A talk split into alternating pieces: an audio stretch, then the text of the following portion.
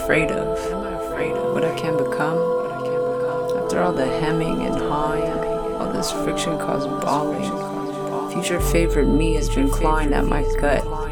At times it feels like butterflies, signals cross truths up with scary lies, seeing myself through someone else's eyes, gleaming, seeming, teaming up with my disguise. I try to breathe deep, but my lungs have forgotten how now.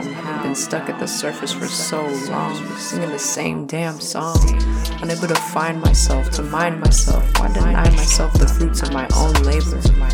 Self taught, or perhaps bought, to build labyrinths with my mental blocks. I deconstruct them with loving thoughts, like I am deserving, I am capable, I am valid, I am allowed. It is not my destiny to shrink and lose myself against the crowd. I transmute mental blocks to cinder blocks and build an altar to honor my whole story. Stepping off the known path to discover discomfort. Fear be damned as I come into my own version of glory.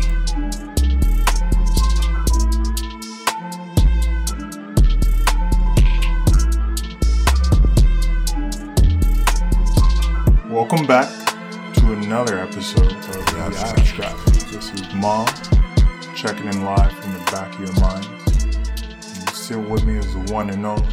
Oh, Penny, still sitting here thinking about plenty. How you doing, oh Penny? I'm pretty good. I'm pretty good. You staying blessed and highly flavored? Blessed and highly flavored indeed. Sprinkle, MOMB. sprinkle. Sprinkle, sprinkle. It's good. I'm doing good. We've been in our bags for a good while. Healing, dealing, coping, moping, Gyroscoping. some smoking. Just kidding. I don't know what that What means. is that? I'm not sure. I think it's. Isn't that the, a gyroscope? Is that like the thing that. No, that's a kaleidoscope. I don't know what a gyroscope is, y'all. That makes me think of the Oh, thing the where thing- they put the tube up your butt and shoot water in it. No, I think that's the thing that checks like your heartbeat when you're at the doctor's office, isn't it? Where they wrap the strap around your arm. No, it's the thing where remember that comedian was like, remember, or he was like, if you are a doctor, or even if you're not, um, take your head. The, yeah, the thing is, like, you should keep this in your car. the yeah, and he was so then when if you're speeding, you could just put it on your neck and be like, I'm a doctor, I gotta go do heart surgery. Then the police will guide you to where you need to go. Yeah. and It won't be a hospital. It's a little awkward. yeah, But yes, we're back at it. Back in the lab. Well, we've been in the lab technically every day because life is the lab. Mhm. Experiences are very important. We both, it's fair to say, we've both been dealing with imposter syndrome for a while, on and off. Some days it's easier to deal with than other days, but Yeah. I feel like we've developed some pretty good um, habits around mhm. imposter syndrome as of late, though. lots of unlearning. Lots of unlearning, lots of practicing, lots of self loving, Whole lot of loving. some reparenting going on. Whole lot of reparenting. Whole lot of that. Expand your awareness, then you flip the script. Yes, Lord. So, to start off the episode, of course, we're going to introduce some quotes that really kind of lay the tracks towards where we're going to be moving. And the first quote is from Pastor Kenneth Caffin. Sometimes you don't see your growth until it is needed. I feel like this is another way of saying what we always like to say, which is everything is on time. Exactly. It's a really good way to summarize it. Hmm what's the next quote? The next quote is Until you value yourself, you won't value your time. And until you value your time, you will not do anything with it. Scott Peck. Oof. Powerful words, Scott and Kenneth. Thank you guys for your wisdom. So, in our first section of concepts, we got imposter syndrome. Let's define it for the folks All right. Alright, alright, alright, alright, alright. Okay, I'll I'll define it. so Just had a Spider Man moment. you, you, you, Me, me, you. you. we don't know who we are. We're just imposters. It's- I don't even know what's going on. What the fuck's going on here? So, okay, imposter syndrome is defined um, as when you see yourself through the eyes of others, but through a more negative lens. Hmm. Yeah. Yes. That, and that can uh, mess with how you feel about how your performance is in life.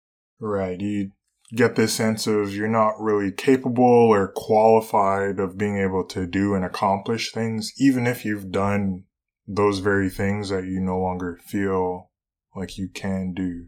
Or not even that you no longer feel like you can do it, but you've been doing it the whole time and you're not giving yourself credit for having done those things. You just think that it was a fluke or something. Like, oh, I just just stumbled across this job opportunity or like this, you know, dream job. I just somebody just it's just because they like me or something. Like, no, it's your it's because you have all the skills to be able to do this job. That's why you're here to begin with. Right. It's almost like you took fake it till you make it too literally to the point where you think you've been faking it, but You've you're made that you think you're faking your work ethic or your effort, and that's not the case.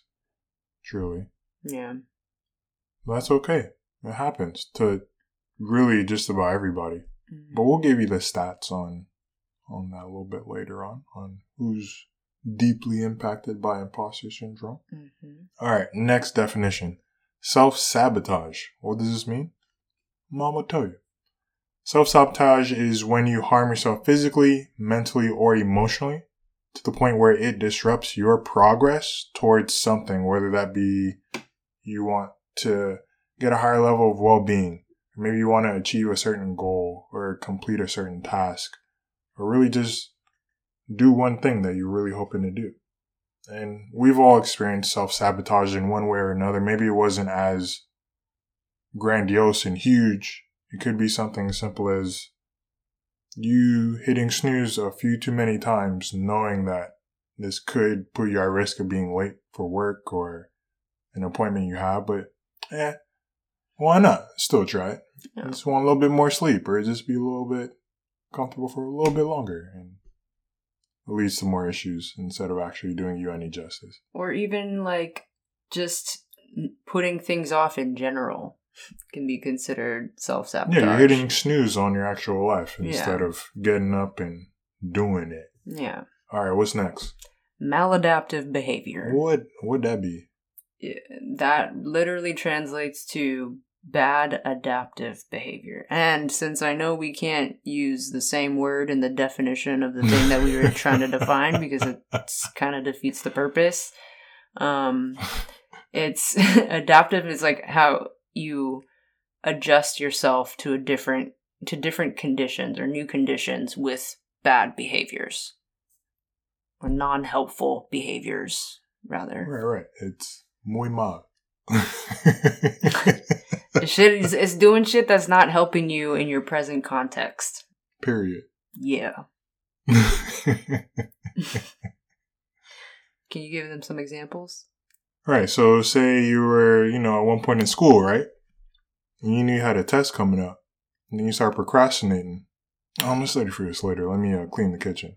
or finish cleaning the kitchen. All right, wait, let me uh just look at these two or three YouTube videos real quick, and then I'm gonna start studying. Oh, you know, let me go call my homie real quick, see how they're doing. And the next thing you know, it's 3 a.m. You still haven't studied. Yeah. Well, maybe you felt good cleaning. Maybe you felt nice to check in with that one friend. But now you've, in a sense, played yourself because you are no longer as prepared as you could have been for the task that's coming up, which would be that test the next day. Mm-hmm. You know, some other things would be binge watching TV shows or overeating. Super common nowadays is just endless scrolling on social media. Even online shopping. Maybe you're not scrolling through profiles or on your timeline, but you're just endlessly scrolling through all these wonderful, cool looking items on, I don't know, fucking IKEA. Yeah. It happens though. It's okay. It's all good. As long as you recognize what's going on, Yeah. change can come.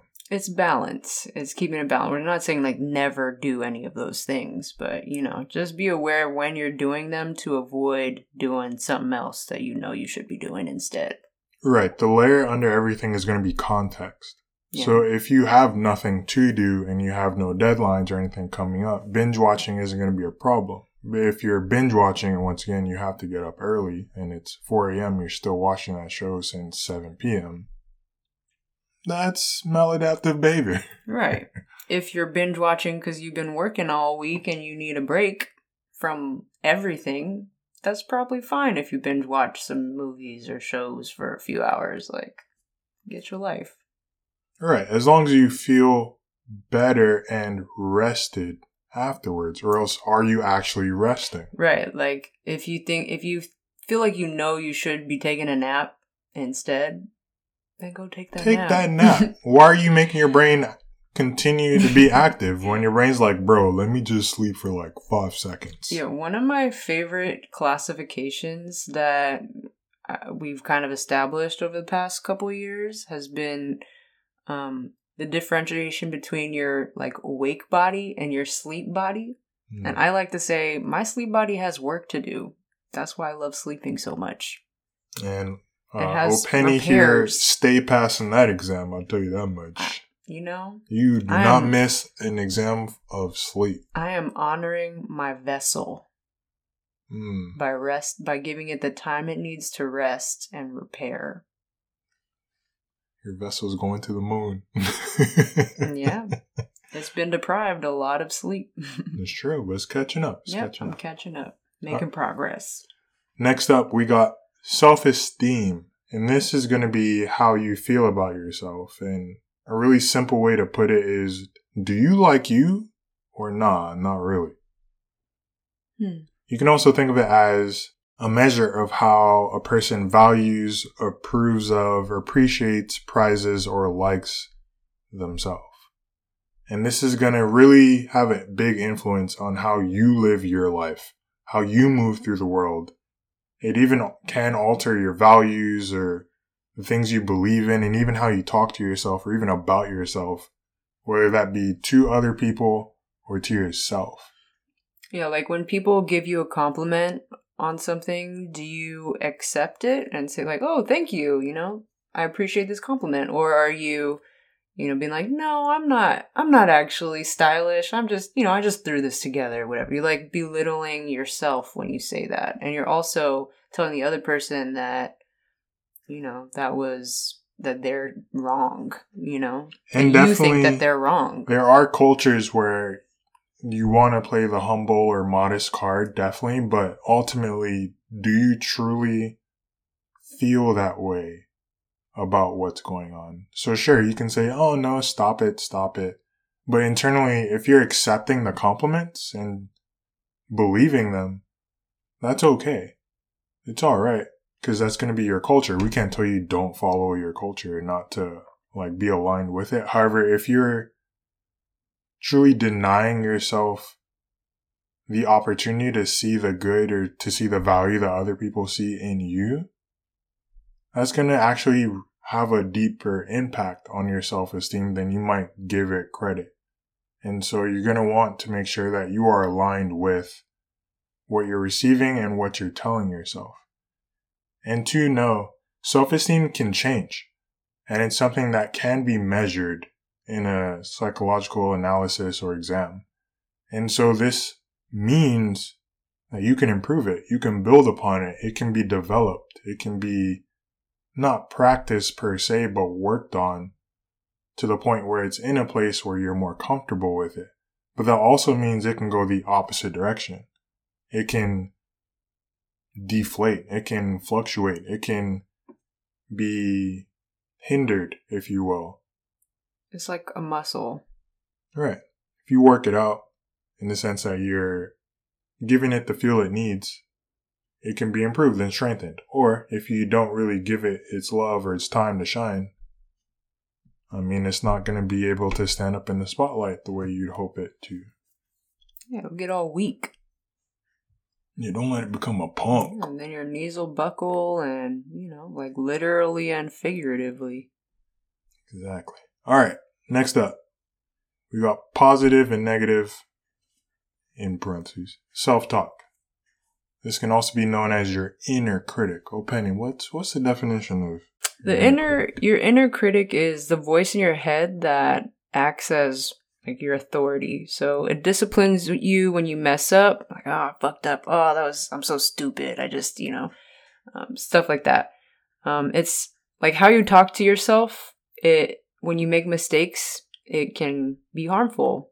Because that'll be that's called negative self talk. What what are the types of negative self talk? Because there's got to be more than just one kind of self talk. That seems too simple. Well, the first type is kind of what I just said, like personalize. It's called personalizing. So it's blaming yourself when things go wrong. Not Mm. like, oh, this, because you could choose to be like, oh, things like this happens. You know, not everything is going to be perfect all the time. Right, right, right. But if you blame yourself, like, oh, I'm the reason why everything is falling apart, you're making it personal. Mm-hmm. Yeah. What else? Then there's black and white thinking. Oh, I know this one. That's things can only be good or bad, nothing in between. In school, they compared this to, uh, or the metaphor we used for this was Batman. there is no gray area when justice needs to be served. Right. There's only good guys, bad guys. There's only following the law or breaking the law, and that can cause a lot of stress. I don't know if y'all know, but Batman is a very, very traumatized soul. He needs some therapy. Mm-hmm. The Joker is just trying to make him laugh, you know, but He did. Joker did some black and white thinking too, but Joker sees the nuance, but He when does. Batman's around, he pretends it's just black and white. yeah, Batman doesn't see the nuance as much. No, Batman just sees justice and injustice. Yeah. And I don't kill. I'm not saying go kill people. Like definitely Please don't, don't. do that. But Please, God, don't. I'm not saying that. But sometimes he's like, no, I'm not gonna. I'm not gonna, I'm not gonna fight you because it's not in my code. And, it's And like, then uh, 30 bruh, people like, end up dying. I know, like so. I don't know about the nuance if that was truly explored in this situation. Also, side note, if justice really worked, all the people Batman locked up would still be in prison, Arkham, all that shit. But these people keep breaking out. I feel like you should take some notes. I don't know. I feel like there should just be an update to the system. Anyway, Um, to ha- put a to give a more like non comic book example to this situ- this uh point on black and white thinking. Um, it's kind of like if you feel like, oh, everything is wrong with me, and that's why I can't find a partner or a, a love interest or somebody to date me. It's like, oh, it's just either you think like everyone is not good enough for me or I'm not good enough for everyone or something like that is very cut and dry. It's instead you could think of it like look at the grays. Like, oh, maybe in this situation it's because we weren't communicating on this in the same way. That's why it didn't work out. Not like, oh, I'm terrible. I'm never gonna find a lover. Like, no, it's just it didn't work out in that that one time right, let's you have to work on the let's work on the little details let's tweak things you know You have to go back to what we said earlier about the context of the situation. Everything isn't always going to be the same. It's not going to be the same place. It's not going to be the same sleep everyone had. There's a lot that changes each time something happens. Yeah. So just being considerate hmm of the nuance that exists on every single interaction that you have with yourself and with other people. Yep. All right, what's the next type of negative self talk? next one would be magnifying What is that? it's focusing on the negative things and dismissing the positives So it's kind of like black and white thinking, but then you just stay on the more pessimistic side of that black and white thinking. mm-hmm. So everything can only be bad. Everything is only wrong when some good could have actually happened in that interaction, but you just yeah it's very woe is me which is like you know you can give yourself some time to feel all your feelings out right. But But then that's don't not have to even giving there. time to your feelings because you only gave room for the The bad despair feelings. and you being a victim. When in reality, both people could have been a victim in that situation. Yeah, and on you- what happened? and you probably did experience some good things in that interaction Right. Just got to consider it and check it out. All right. Mhm. Last type of negative self talk. The last type is called catastrophizing, which is expecting the worst things to happen. Yep. So in a previous episode, we talked about how if you have, or if you deal with rather, high levels of anxiety, to prepare a plan for the worst so that when other things happen, you're still prepared for what could have been all the things that would go wrong, if you will. However, in this sense, imagine you're not even preparing or planning You're trying to actually take action against the worst thing that could happen. You just think the worst thing is going to happen and that's it. It's almost like a combination of magnifying black and white thinking and personalizing, where you're magnifying the bad thing that would be a part of that black and white. And that's it. There's nothing else. It's just the worst thing has to happen right now because this is just the way things are. Yeah, the root of that word is catastrophe. So And we all know what that, that speaks for itself, pretty much. Exactly. And so, one thing to keep in mind is that this inner critic that may be saying these different types of negative self talk or negative talk to you can also celebrate you when you do good. It's the same source, it's you. So, in order to get this critic to become your number one fan, you need to actually recognize what the hell is going on? What's happening? oh, I'm talking to myself in a negative way. Oh, I'm black and white thinking about this situation. Awesome. You've hit step one. You have brought your awareness to the situation. Now you can take action. Now you can allow room for change. Ooh, Oof, be that beautiful butterfly. flap them wings. All right, next section. We got awareness. So we're going to try to web that bridge among all the concepts that we just presented to y'all. And the first place to start with is going to be imposter syndrome and what, how, huh, what is, what do you mean? How does imposter syndrome tie into all those things? Well, imposter syndrome is a form of self sabotage. Now, what does self sabotage look like in this, in this context of that, if you will? So consider both the mental and physical aspects to this. So mental, we're going to look at the mindsets. You have counterproductive mindsets taking center stage when you're experiencing imposter syndrome. And we put these into really three categories. So you have indecisiveness, perfectionism, and procrastination. Indecisiveness, you're not so sure, and then you kind of just stay in this area of, I'm not sure, so I'm not gonna make a decision or just stick with, I don't know. Yeah.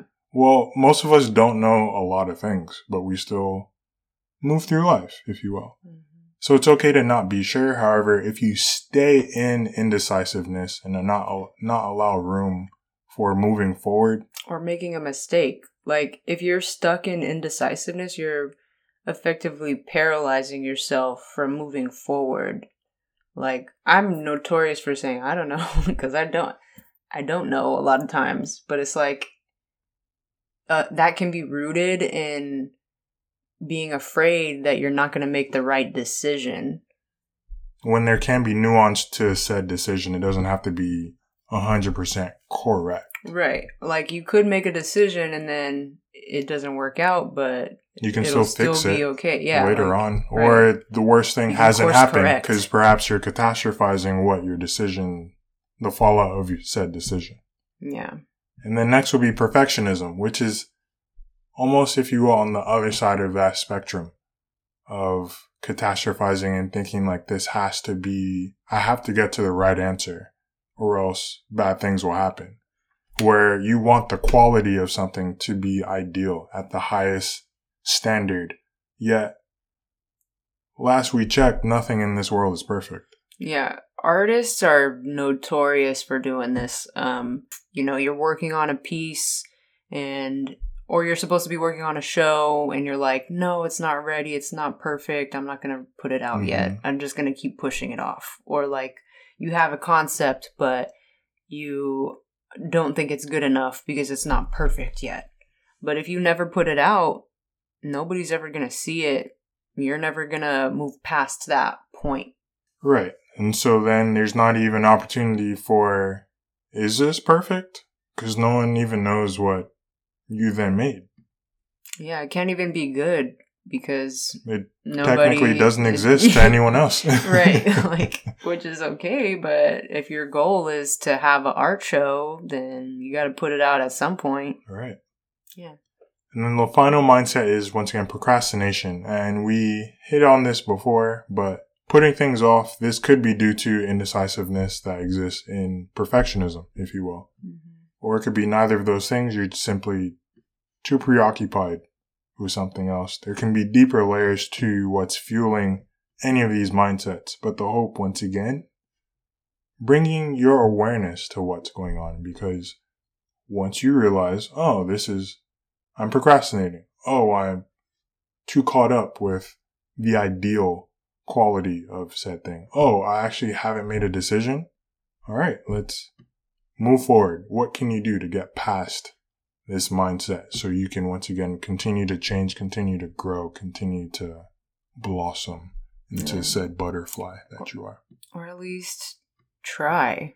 Because if you're trying to, I don't know, eat healthier, but you just say, oh, I'm going to do it tomorrow. Oh, I'm going to do it tomorrow. Uh, maybe next week. Maybe I'll just, maybe next month. like, you're or never hey, going I'm gonna start. I'm gonna start doing this next year for my New Year's resolution. Nah, start tomorrow. Even if Matter of fact, start right now. Yeah, even if you change your mind the next day and you're like, okay, today I'm not gonna eat totally healthy, but I you can the next day. But at least you have those few days where you did, you know, and then over time you build that muscle of eating healthy, and then after before you know it, it's like, oh, I eat healthy a lot of the times. I can do this. Yeah, And it doesn't have to be your so entire foreign. diet is healthy. Maybe you then chose, hey, I'm gonna drink more water today than I did yesterday. hmm That's healthy. It's Yeah. all progress. It's all hoping that you get to a place where you're more comfortable and more satisfied with what's going on. yeah. Drinking water one day a week is better than drinking only soda seven days a week. Exactly. like it's progress. And this bleeds into the next section of the self sabotage, where before we are talking about the psychological and mental, now it's going to be the physical, where you have unhealthy behaviors taking center stage. And this is happening because these behaviors likely helped you feel good at some point. It likely helped you get through something at some point, or it was just a way that you were coping with something at said point. However, now this isn't working the same way. It's not serving you the same way as it did. And this can be binge watching, mindlessly going through social media, playing video games for way too long, internet shopping, binge eating, excessive drug use, which includes drinking alcohol, um, watching a lot of porn, gambling, overspending, and also this does include self harm. And that's not to say cutting yourself and doing things of that nature, which is going to be more on the extreme side.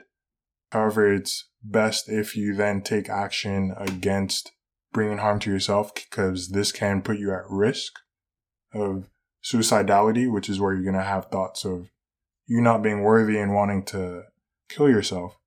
But this can also look like you doing risky behavior just for the sake of doing it. So maybe you're putting yourself at risk really for no reason. Maybe you drive with no seatbelt on. Maybe you ride a motorcycle with no helmet on. Maybe you are going to areas where you may be in danger more often. However, you're just doing it without really being considerate of what could happen to yourself or to the other people that are with you. Yeah. It doesn't have to be on the extreme end of what was what's that show on MTV back in the day where they would just do dumb stuff like stapling their body parts and stuff and like Oh, jackass. yeah, jackass. Like a lot of those things I think would be considered self-harm, but not everybody does stuff like that. Right. And not It everyone gets be- paid to do these things either. Right. Where these people are doing it for a check, you might be doing it just for the sake of doing it. Yeah. Oh yeah, there was this kid when I was in like middle school who would definitely eat like bark, like tam bark from the playground Just to do to it. get friends. Like right. yeah, stuff like that. Hopefully, he has friends now. Right. It was a long time ago. All right, now the deeper layer of these behaviors and even the mindsets. Why? Why do we self sabotage?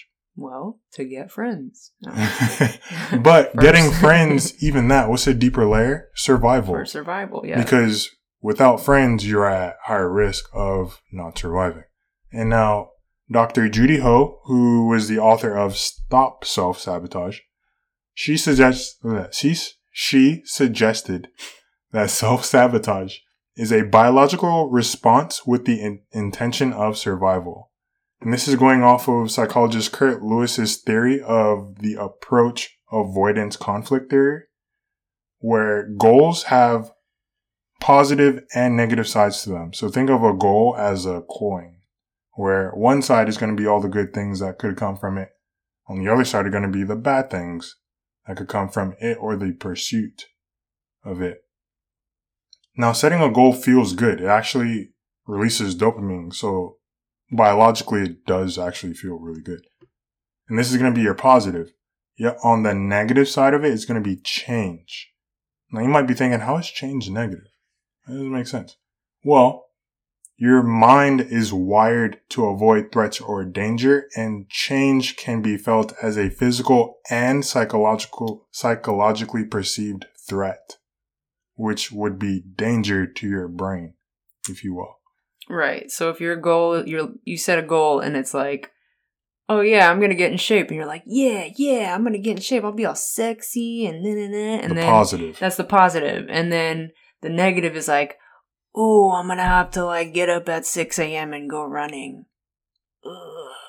I don't know if I want to do that. That Right. sounds painful. That sounds. you gotta change, you gotta deal with that discomfort. That's gonna be seen as a threat in your brain. And self sabotage is when your desire to reduce said threat, aka change, is stronger than your desire to accomplish your goals. That's gonna actually be an issue for you in the long term because now you're no longer accomplishing many of your goals or most of your goals. Instead, you're staying in a place of perceived comfort when that might not actually be the case. hmm You simply just don't want to change. Yeah. And so once again, these things that may have worked before and helped to resolve a problem before, but are no longer doing such, are going to be seen as maladaptive behavior. And this happens unintentionally. And it's totally normal. It's okay. We all do this. For example, babies cry and that helps them get certain things. But then as they get older, them just crying, having a tantrum, it's not going to work the same way.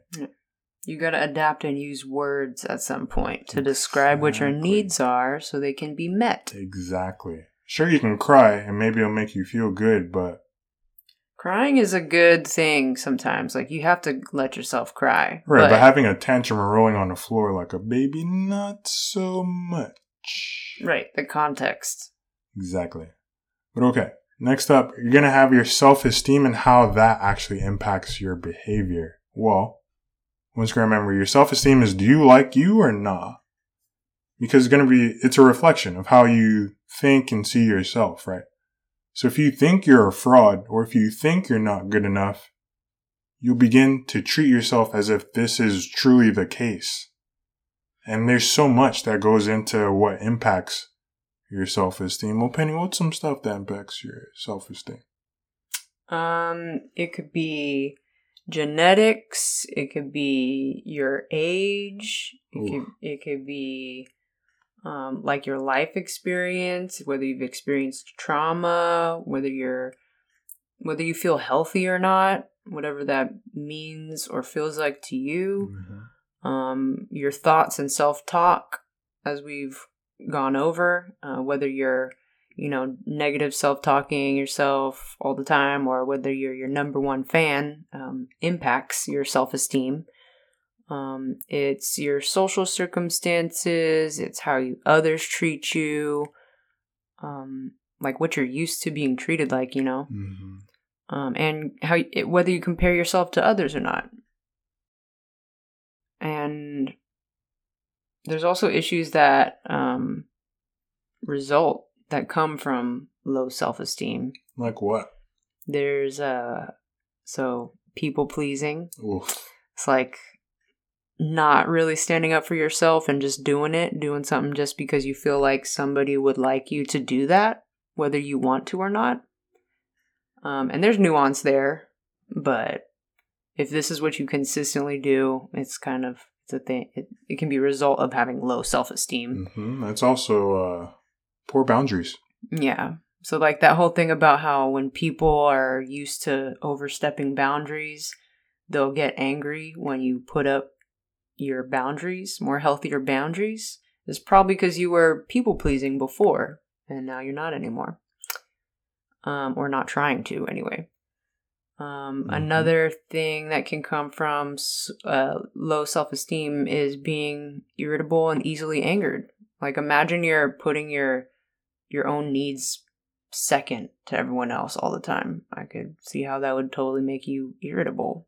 Right, your body's thinking, "What what's going what on? about me? I'm not getting my needs met. What's happening right now?" yeah. Um, this is also related to thinking your opinion isn't important, or what you do is never good enough, or doubting, uh, like everything you do, pretty much.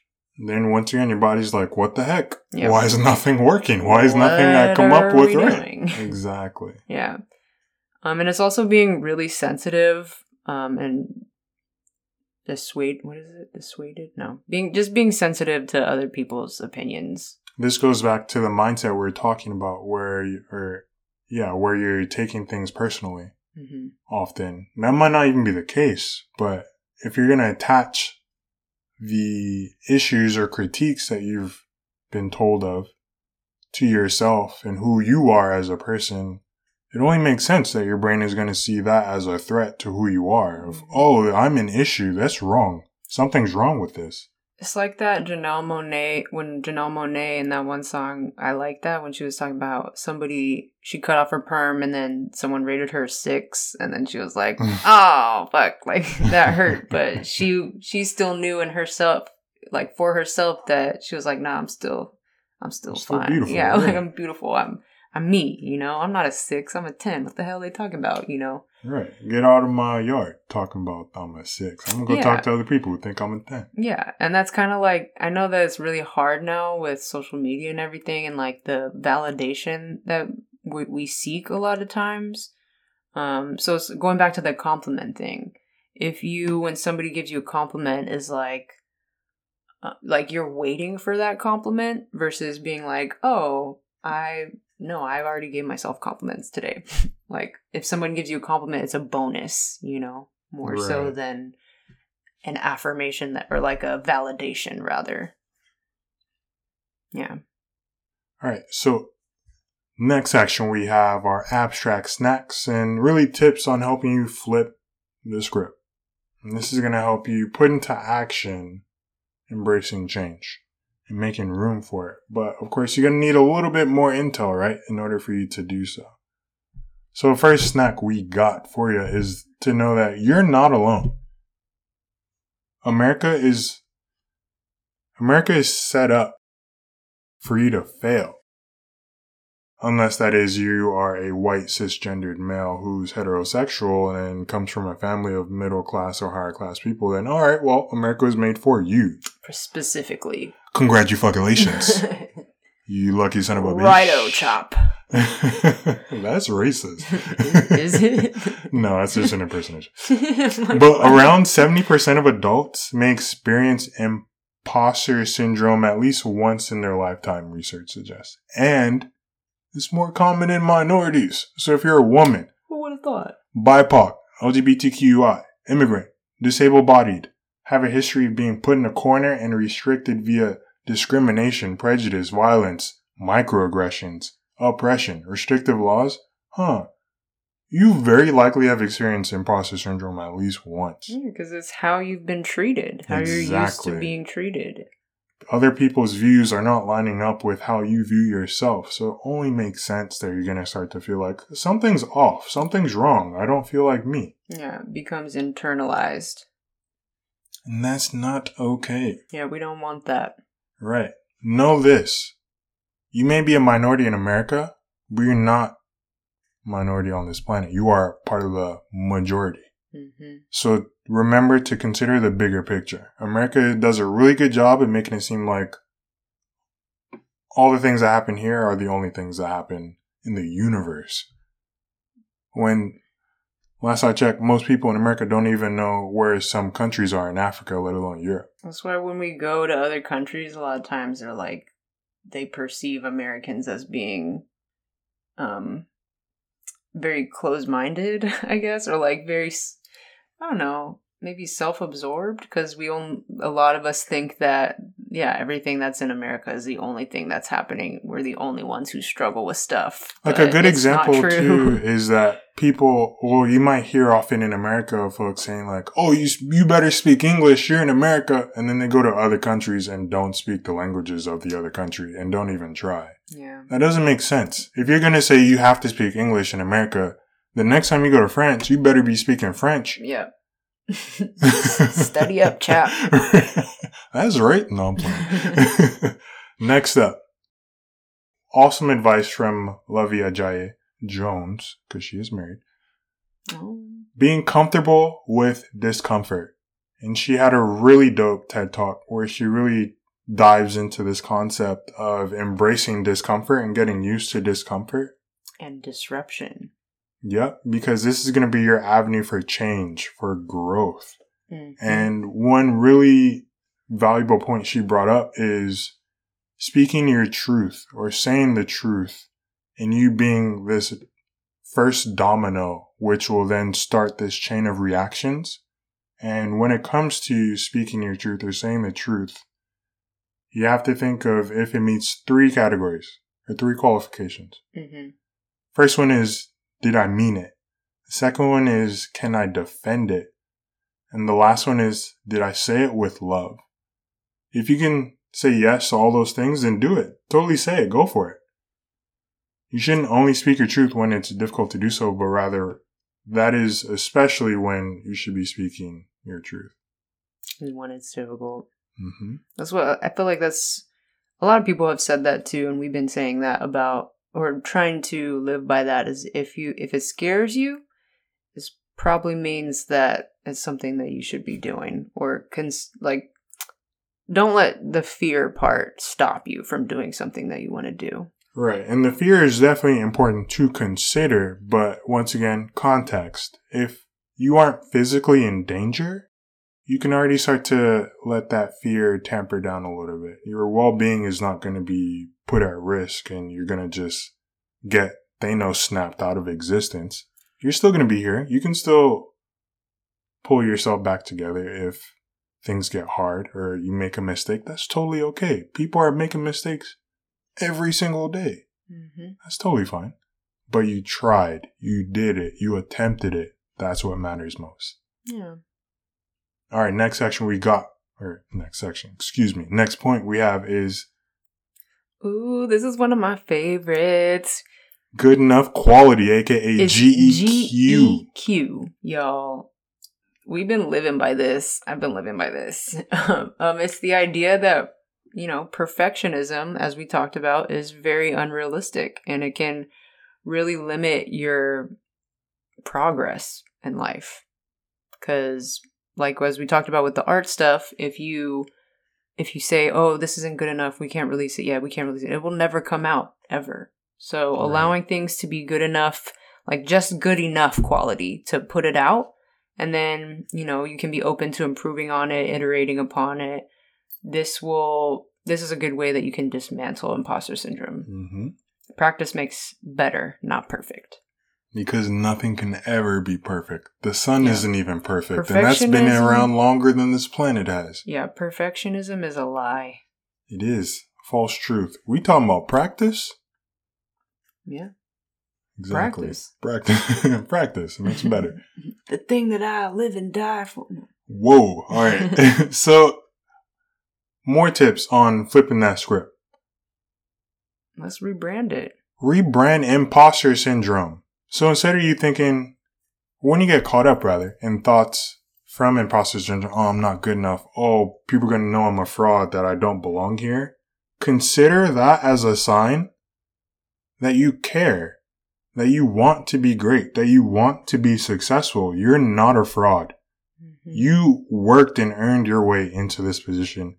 Someone is starting to finally notice. Oh, your inner critic is finally starting to see, oh, you big time, huh? You're really trying to smoke these top fives, huh? You're really trying to move up this food chain and be great. Your body is just adjusting to this new arena that you've entered. And this is all built off of your past successes from your hard work, yeah. your work ethic. You would not be here if you were not capable of being here.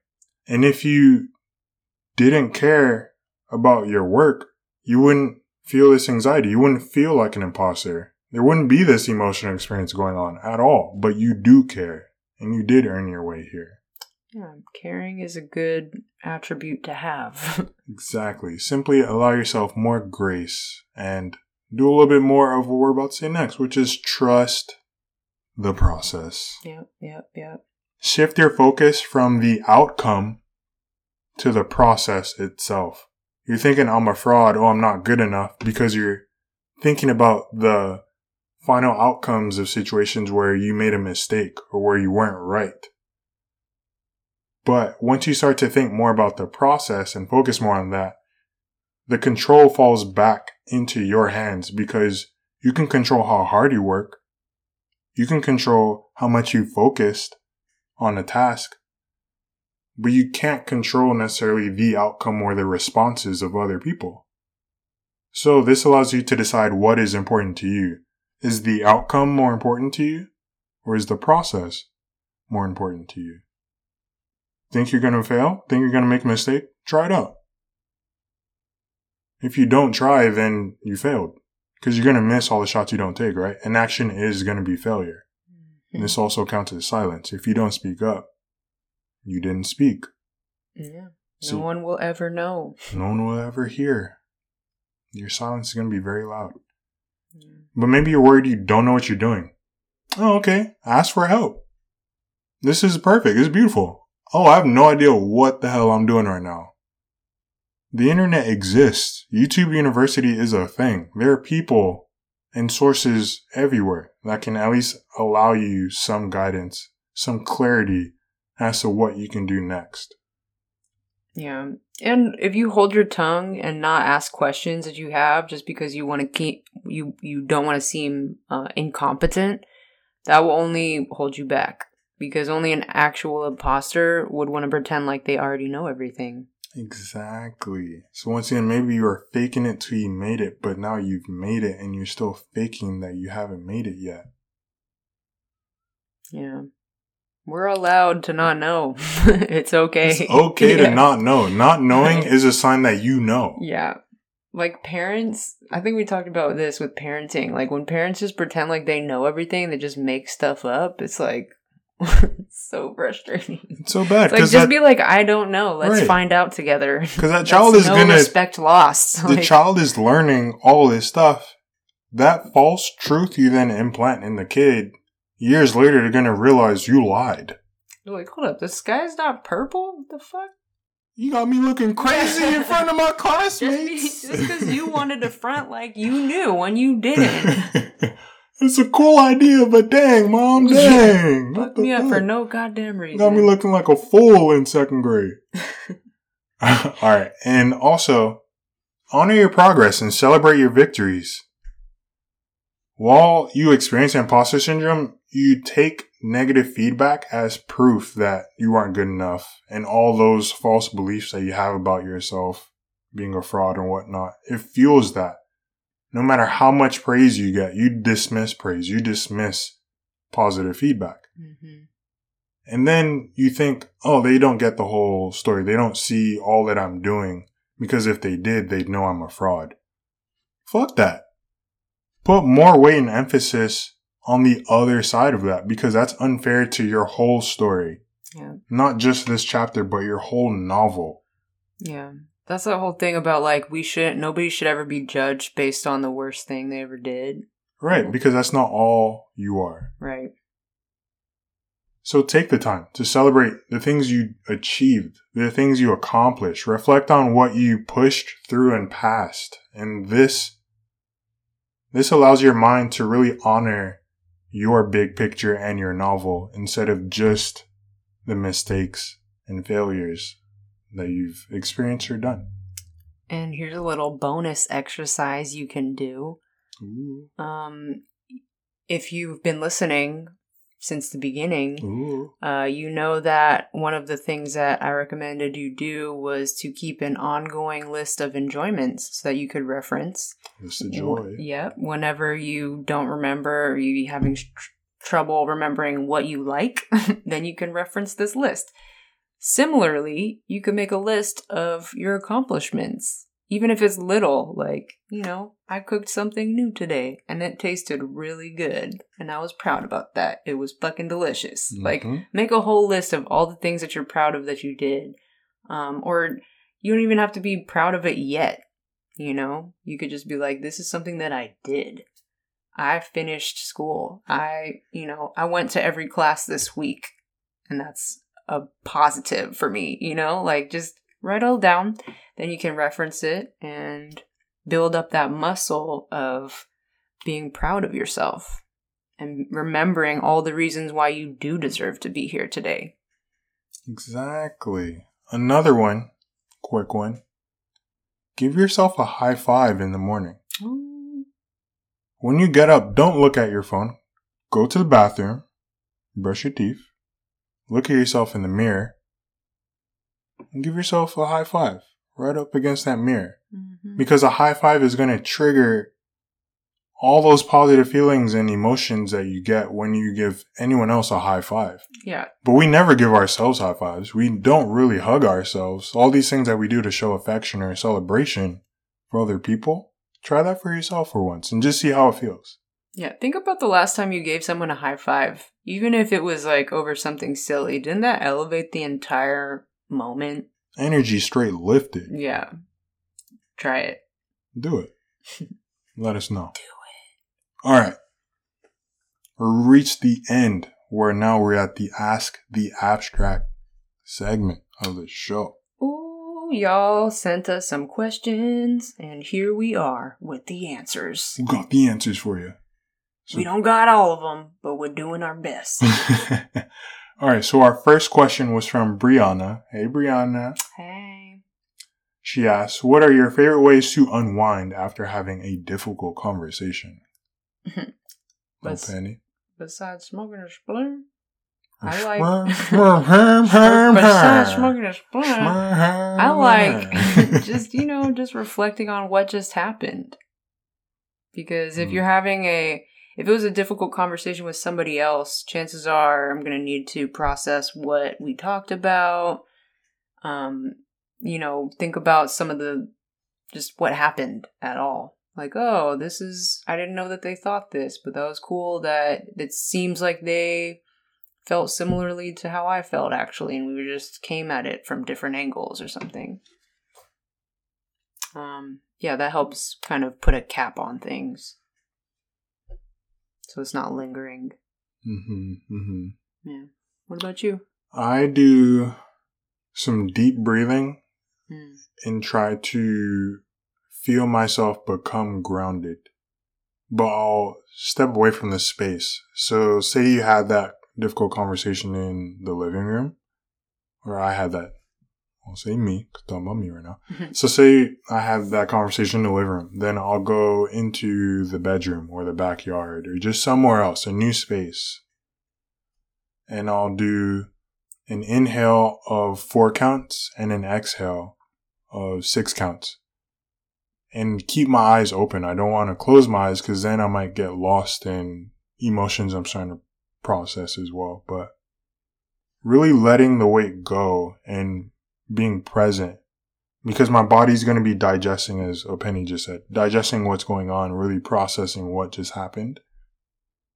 And I myself tend to ruminate or can dwell on thoughts and experiences. However, I've caught that when I'm at least able to come back to the present, embrace some silence and breathe, my body's like, ah, all right, we just ate that food, you know, that emotional dish.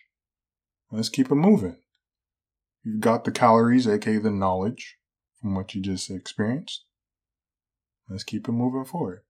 I love that. There's actually um representation of this breathing exercise that you described in um, cartoons even like no seriously because i mean it's in meditations where they they tell you like that exact number maybe give or take a few seconds but or counts but yeah whole point they'll is be like inhale in for less. short yeah for Yeah. like at least four seconds and then exhale for longer than that Yeah. but they even talk about this on or they use that in kipo it's on netflix. It's so cute. But basically like they're running away from this creature who can sense your heart rate. Like it can't see but it can hear your heart rate. So then one of the one of the wiser kids was like oh they were telling the other kid who was freaking out how to calm down. And it, they were like oh take a inhale for four seconds and then exhale for eight and then their heart rate like dropped dramatically and then they were able to get by without getting eaten by the giant bug That's always but a it's, plus. it's documented you know you know, I'm not just making this stuff up try not to get eaten by bugs, y'all. Mm-hmm. especially big ones Next question from Shion. Shout out to Shion. Hi. hey shion So, she wanted to chew on the thought of the idea that you don't need anyone else to validate you. You're an adult, so validate yourself and move on. And this is really going to be the comparison between validation and reassurance. Man, I living with my parents um during COVID, I really practiced doing this a lot. Um like cuz you know, sometimes you have different views than other people on things. So like That- normal. fashion for example, like my dad loves to act like he's he knows fashion.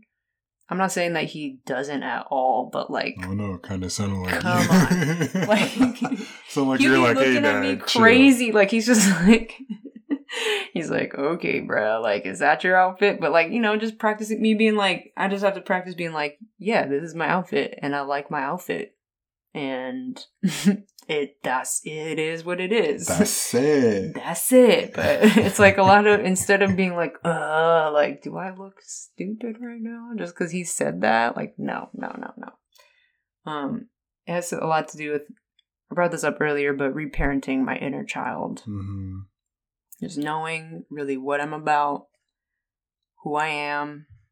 It takes sometimes there's more da- there's days where I'm more sure than others, but it's practice. That's okay. Yeah, hmm it's practice. Practice makes better. Yeah, but also, oh no, yeah, that's it.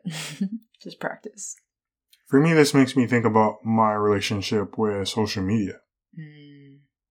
And so I, I know early on when I first had a or first opened my Instagram opened when I first when I opened my account, God with that made me sound so old. I'm not even that old. When I first made my Instagram account, I would often go back to check likes and then be like, okay, this is a good picture. yeah, Even if I really liked the picture, but if not a lot of people like it, I'll think, oh man, this probably wasn't a good picture. right. Or, oh, this caption is probably, you know, just something starting to cut flack. I'm like, how is only two percent of all my followers liking this picture? Right. But over time, I've been able to take a step back from social media and I use it differently now. It's instead, it's more of a capsule, if you will, for some photos or just moments. Mhm. And I no longer need to look at how many likes I got. Maybe I might be more so entertained by comments or seeing like who's left a comment on what. You know, more often than not, it's the same people leaving the comments, which I always appreciate. But that So- doesn't really weigh too much on my heart. I don't need the validation from external sources as to, oh, this image and caption combination are A quality. Good job, Daniel. On no, it doesn't matter. I like the photo. That's why it is now here. Photos I don't like will not be here. Yeah. this is for this is my gift from me to y'all. If you like it, awesome. If you don't, awesome. Oh well. it doesn't My matter. Page. Right. I liked it. I put it there. It will now exist forever in the ethers. You have opened your own account on the Instagram. You can do what you wish with your account. Uh, Unless it infringes on other people's will be. rights and well being. Yeah. Right. Then watch yourself. yeah. All right. Next question. We got how do you celebrate your victories, Open? Man, I just really been remembering to tell myself how proud I am of myself. Hmm. And yeah, because I didn't, I was not doing that for a while. It'd be like, go, go, go, go, go. And then never taking a moment to just be like, wow, I, I had like five meetings today and they were all fruitful. Like, that's what? That's good. man. yeah, like what? but, you know, just the little things. Mhm. I give myself a literal pat on the back Mm. or a hug. I've started giving myself high fives more often, which do feel good, truly. Going up to a mirror and be like, yeah, you, you did that shit. Mhm. Or you tried that shit. Mhm. Not being like, oh, you tried somebody. No, but I tried. Maybe things didn't work out that well, but I tried. Because there's definitely a point in my life where I would not try at all if I thought I would not excel, Mm. if not succeed. Yeah, that pat on the back. It's almost like when you start scratching a dog on that one spot and their eyes start to kind of like close a little bit. Not Mhm. fully closed, but just a little bit, and their ears start to droop yeah. a little bit. Oh, that it mm, it be hitting, boy. I tell you. Ooh, another thing, sometimes I like to do little victory dances or just be like, oh yeah. That is your like- go-to. I swear to God. I do I hear that sh- I hear that shit. Oh, man. I just be like on the computer in a silent room, like, oh yeah. In my mind, like, okay, I'll pen it over there. Something good succeeding. just happened, Yeah.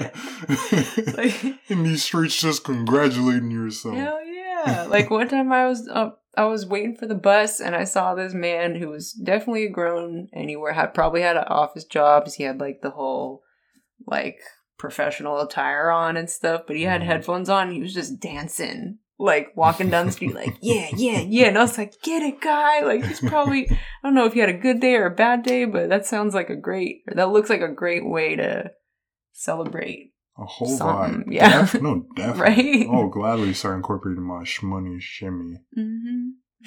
But okay. Second last question. Wasn't really a question, but I turned into question. Shout out to Hush, because we love hush. you, bro. We love you, bro. But, Penny, how does drinking water make you feel? It feels like water crystals coming out. Oh my god. Crystal water. Crystal diamond water. Hydrating every cell of my body. um, I mean, overall, drinking water, especially when it's like ice cold, Mm, it feels excellent. mm, mm, It feels mm. like I gave my body a gift. And it's and that it's also at the same time, like the exact same time, it's thankful. Mhm. for that gift. And then I get to be like, yeah. Oh, yeah. oh yeah. I just did that. Yeah, just drank some water. Uh, yeah. No, I I totally concur. It's yeah, basically a gift. I feel more often than not my my body does do a little shiver shimmy afterwards. It, okay, closest way to put it, but not totally aligned with the emotion that was being conveyed, are the hyenas from uh, Lion King. One of them goes Mufasa, and the other's like, Yeah. do it again, do it again, do it again, do it again. That's, my body does that. It's like drink some water. Oh, give me more, give me more, give me more. Oh, I'm gonna imagine that from now on. That's perfect. Positive though. Also, reminder: drink more water. Drink more water. Mick Jenkins. Mick Jenkins, All right, last, America. last question. last question. Oh, Penny. Or do you want me to go first? I could go. Or you go first. If you had no fears, what would be the first thing that you would do? I would freestyle sing live in a, Oh, in in, a in a jam sesh. Yeah, if I had no fears, because I, I know I wrote in the notes it just says sing, and I just be I'd be singing, but like not, You'd be freestyling. but not like like I have this fear that I'm gonna fuck up. You know, especially if it's a jam sesh, because I know a lot of mu- I know a lot of musicians and like artists and stuff. So especially in Kehlani. no, especially Duckworth. Stop. Especially in Hawaii. All right, can I tell my story about my Go fears go ahead, and if they didn't exist? Like in Hawaii, we'd be in jam sessions. Shout out to Zenjamin, Zen Chames, Devin. Ziche, Devin, Marianne Ito. Um, Oh, so you can name drop, but I can't. Because you always started like the. You always. You know these people. You saying you don't know these people? I do, but it's not like we be in jam sessions all the time. I'm talking about like casual, like but do you not know these people? That's not the context that I'm talking about, though.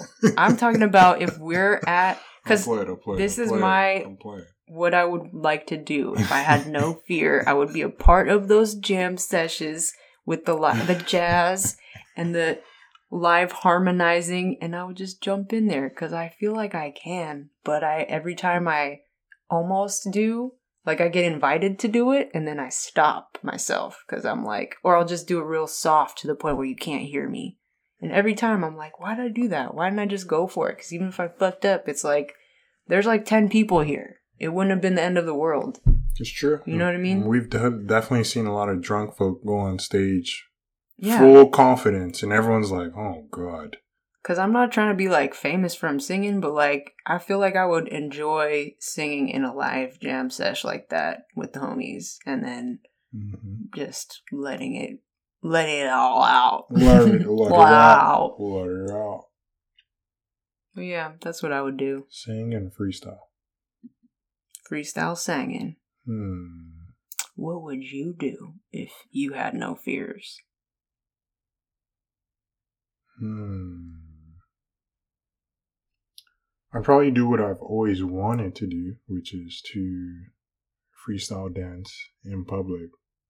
Ooh.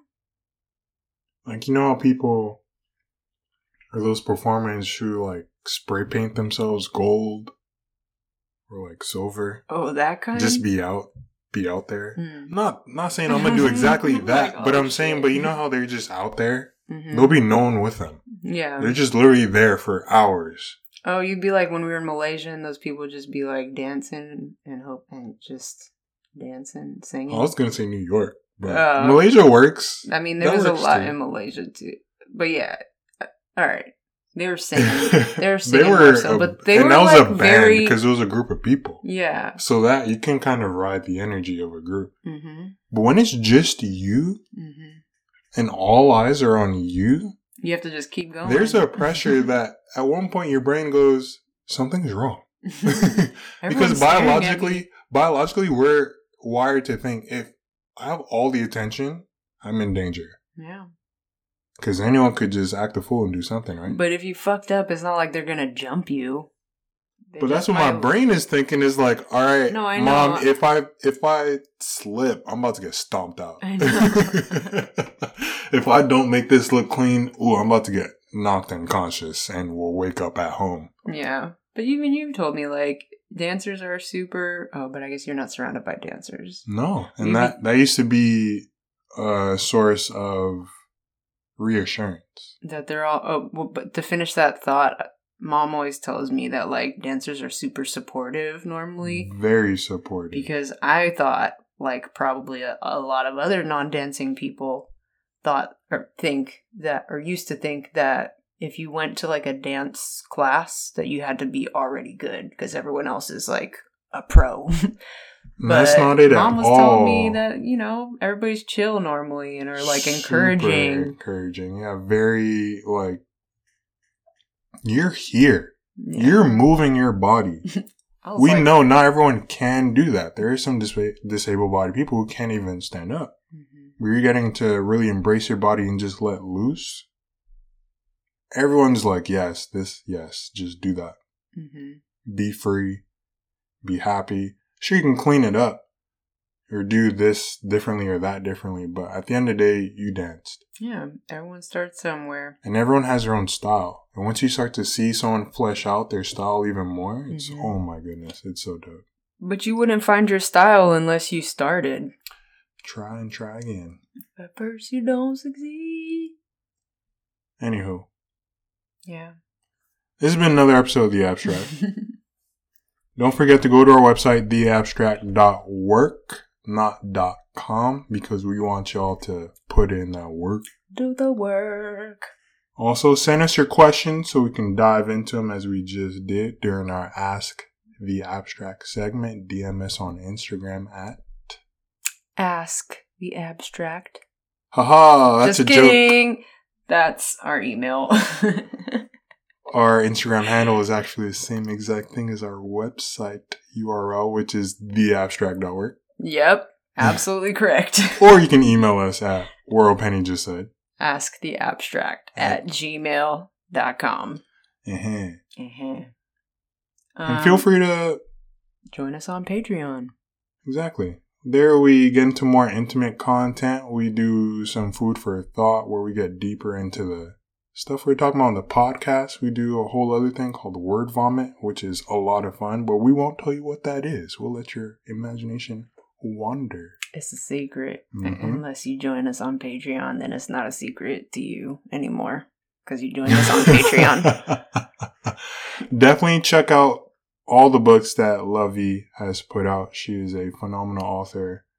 Um, Brene Brown, also a really good, powerful individual on the psychology realm. Check them out. hmm And also, if you're reading stuffs, we have manuals that you can also check out that are chock full of tools, all having to do with mental health, coping, and resiliency. We're talking about, we got questions for you to answer to get deeper into those layers that you may not have uncovered yet. We got whole sections of facts for you to, I mean, know more facts about what we's talking about. Yeah, and really, they're uh, toolkits hmm that will help you work through some emotion processing if that's what you need. It's like psychology for dummies, except a lot prettier, less condescending in the title, and also it's made by yours truly, Mom and Openi. Yeah. Because we know y'all aren't, aren't dummies. We just like putting things in layman's terms because a lot of times it's way too complex. Right. Let us decipher. digest, Let us decipher. Well, by us I mean Mom. let Mom decipher the jargon. chop it up with Openi to make it even more layman's terms. Because mom has a master's in clinical psychology and they know what. all- Clinical mental health counseling. Okay. That. Don't get it twisted, y'all. Sorry. We knows what we's talking about. Yes. Mom specifically. I also know what I'm talking about, but just I don't have a degree in it. I got a degree in my life. Yeah. I'm a student of life. Exactly, exactly. Um, but exactly. I've learned some things along the way. lots of things. Because you turned, uh, how old did you turn again for the people in the back? I'm 32. All that wisdom, all that knowledge, all those years on this earth. Of course, you know what you're talking about. Yeah. I'm like an OG kind of. You're a young OG. I'm a young OG. You're also halfway to senior citizenship. Actually, in six years, I think I will be officially a senior citizen, according to some website, uh, the government. Bet, bet, bet, Yeah. bet, bet. I can't join that's- AARP yet, but Can you get? Oh wait, no, you can't. I don't know what benefits you get. But somebody somewhere is like, no, officially, you're a senior citizen at 38. All that to say, oh, Penny's getting older, y'all. We all are. I'm every wise. moment, but every day. And with each moment of lived life comes knowledge and wisdom. Knowledge is power. Exactly. Also, know that the next episode that releases is the final episode of season two. Ooh. And then we'll be going on an official hiatus, not just a we putting in work so we can't work hiatus. Yes, because we are still doing this mostly out of the love and kindness uh, and passion of our souls. Um, And and, not and hearts and not quite for a check yet. Although if you'd like to write us a check, we'll gladly accept it. And hey, join our Patreon. More folks on our Patreon means more content. Sometimes we send our Patreon members merch just because we feel like it. And by that is because we really appreciate their love and support and how they've been with us since day one. Yeah. But yeah, we'd be feeling like they deserve some love. And hey, you deserve some love too. So come on over to our Patreon. Go to patreon.com slash the abstract and uh support your boys. Your boys. Yeah boy. Well, all that to say, this is mom. and this old penny. Stay curious, friends. And we have spoken.